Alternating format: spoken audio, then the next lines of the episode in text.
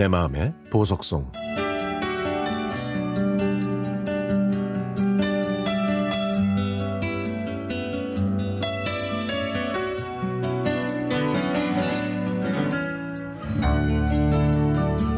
(1990년) 당시 고3이었던 저는 열심히 공부하고 있었습니다.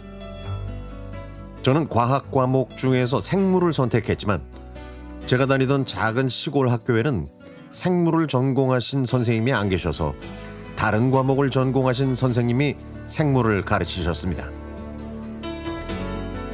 그러던 중에 사범대를 막 졸업하신 예쁜 여자 선생님이 저희 학교에 생물 선생님으로 오셨죠.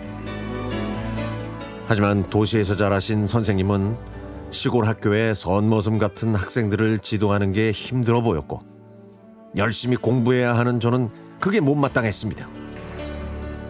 그래서 그 불만은 선생님을 싫어하는 감정으로 발전하고 말았죠. 그해 여름 저는 학교 대표로 물리 경시 대회에 출전하게 됐습니다. 대회 장소가 생물 선생님이 사시는 도시라 생물 선생님은 지도교사 자격으로 저와 함께 2박 3일을 지내셔야 했죠. 그때 선생님께서 저에게 꿈이 뭐냐고 물어보셔서 저는 라디오 PD가 되고 싶다고 말씀드렸습니다. 그랬더니 선생님은 기대된다고 하시면서 라디오 PD도 좋지만 선생님도 썩 잘 어울릴 것 같다고 하셨죠. 제 모습에서 선생님이 보인다고 하시면서 말이죠. 하지만 저는 당돌하게 선생님은 되기 싫다고 말했습니다. 여름방학이 끝나고 2학기가 시작될 때 생물 선생님은 어촌 마을에 있는 다른 학교로 발령이 났습니다. 저희 학교에는 임시교사로 잠시 동안 머무신 거였죠. 그때 알았습니다. 제가 생물 선생님을 좋아하고 있었다는 것을요. 그 좋아하는 감정은 그리움으로 변했고 그런 감정에 휩싸이자 공부는 먼 세상 일이 되어버렸습니다. 그때 저는 많이 힘들었고 마음이 아팠습니다.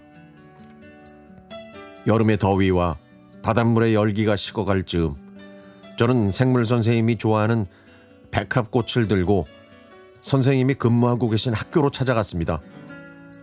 꼭 뵙고 드릴 말씀이 있었으니까요. 하지만 저는 그날 선생님을 뵙지 못하고 꽃과 편지를 선생님 책상에 올려놓고 돌아왔습니다. 집으로 돌아온 저는 지친 몸과 마음 때문에 삶의 의욕을 잃어가고 있었죠.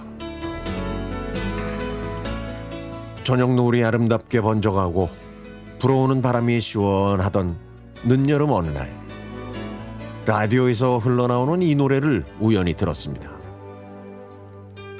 성적도 많이 떨어졌고 제가 좋아하는 선생님도 옆에 안 계셔서 모든 게 절망적이라고 생각할 때 이 노래의 가사는 저를 위로해주는 선생님의 손길 같았습니다. 그 노래를 듣자 제 마음은 편안해졌고 밥도 제대로 못 먹던 저는 예전처럼 식욕도 되찾을 수 있었죠.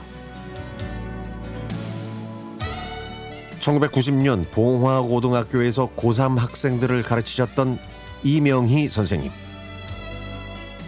다시 한번 뵙고 싶습니다. 꼭 드리고 싶은 말씀이 있거든요. 제 학생들이 저한테 선생님이 정말 잘 어울린다고 말해준다는 것을요.